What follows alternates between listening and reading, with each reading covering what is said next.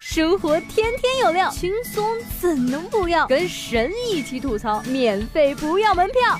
这里是由蜻蜓 FM 头条频道和搜狐新闻客户端联合推出的神吐槽，神吐槽。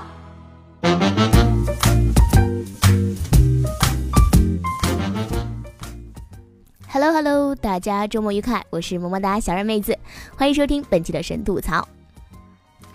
嗯，假笑男孩开微博啦！昨天啊，微博迎来了一大盛事，红遍全球，号称国际五大表情包之首的假笑男孩来中国开微博了。视频中，假笑男孩跟中国的粉丝们打招呼，说非常希望有一天能来到中国。当然，在最后，他也不忘献上自己的职业假笑。这笑容一如既往的苦涩、尴尬、无奈，惹人心疼，向我们生动地展示了什么叫做尴尬而不失礼貌的微笑。网友说：“我看出来了，你并不情愿来中国和我们拍照，但这丝毫不影响假笑男孩在中国的影响力。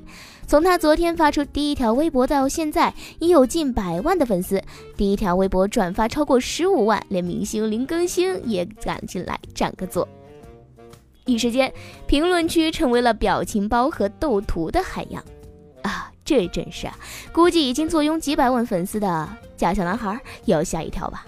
当然，在中国，他还有一个强大的竞争对手，那就是无力名谷啊！来自美国明尼苏达，去年刚上小学的 Gavin，成为全球表情包扛把子，纯属意外。三年多前，他的网红舅舅 Nick 在网上分享了一个他的头顶壁虎的视频，他的反应和表情戳中了很多网友的笑点，自此开始走上了表情包界。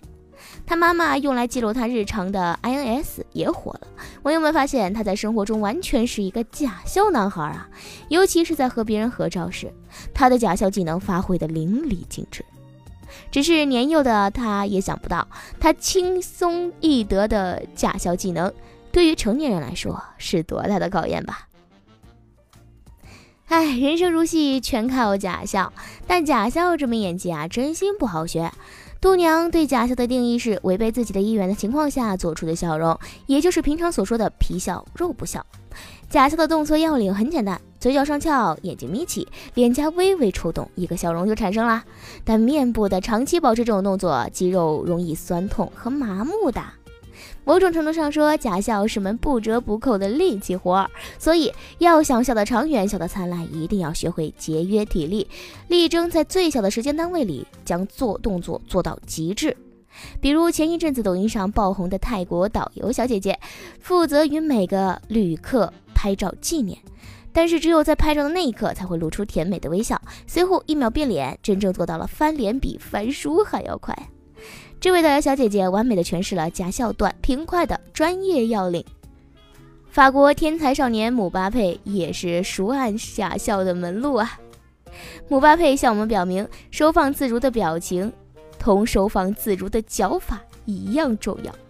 如果要说假笑教科书式的典范，非小扎莫属。今年的国会听证会上，每回答完一个刁钻的题目之后，小扎的嘴角会微微上扬，停留一到两秒钟，然后迅速收回。这既表达了自己的善意和风度，也表达了自己强壮的从容啊！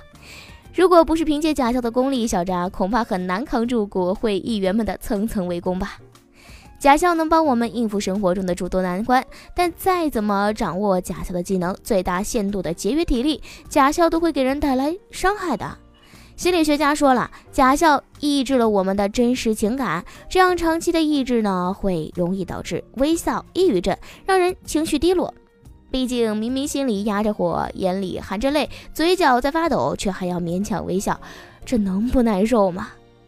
人人都知道假笑很苦，但是社交又离不开假笑，怎么办呢？假笑男孩的出现，帮我们轻松的解决了这个问题。其实啊，我们都是假笑男孩。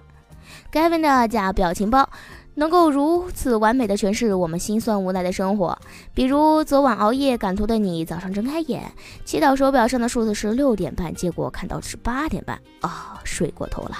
于是你顾不得洗脸吃饭，穿上衣服就往外狂奔，边跑边安慰自己：生活不易，请保持假笑吧。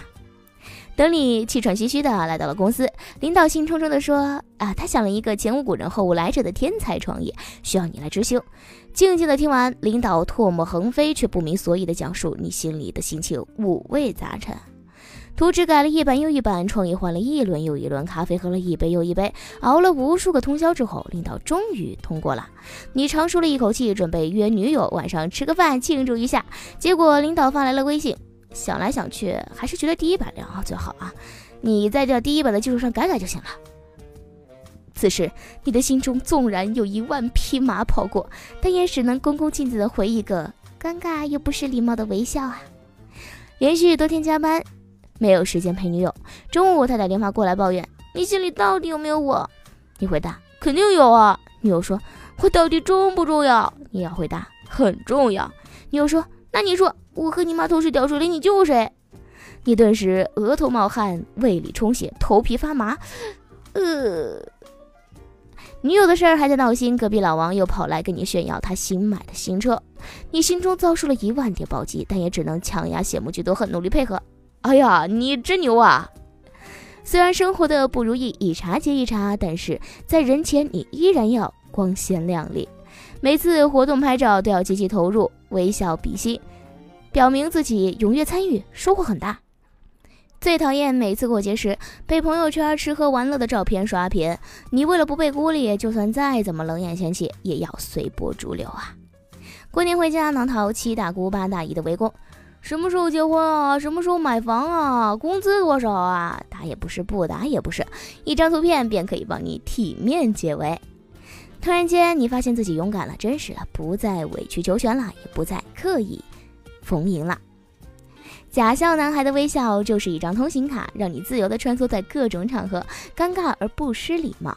同时，他的微笑又能神奇般的治愈你，因为在他的笑容里，你看到了那个就算被生活压迫到无可奈何，也要强颜欢笑的自己。当然，我们知道假笑男孩只能帮我们应付虚拟世界的难题，回到真实的人际交往中，绝大多数的人依然要戴上假笑的面具，努力的生活啊。但我们依然感谢假笑男孩，感谢他让我们能在疲惫的生活中暂时缓口气，就算不用假笑，也能面对人生。好啦，本期节目就到这里啦，感谢您的收听，我是小冉，我们下期节目再见哦。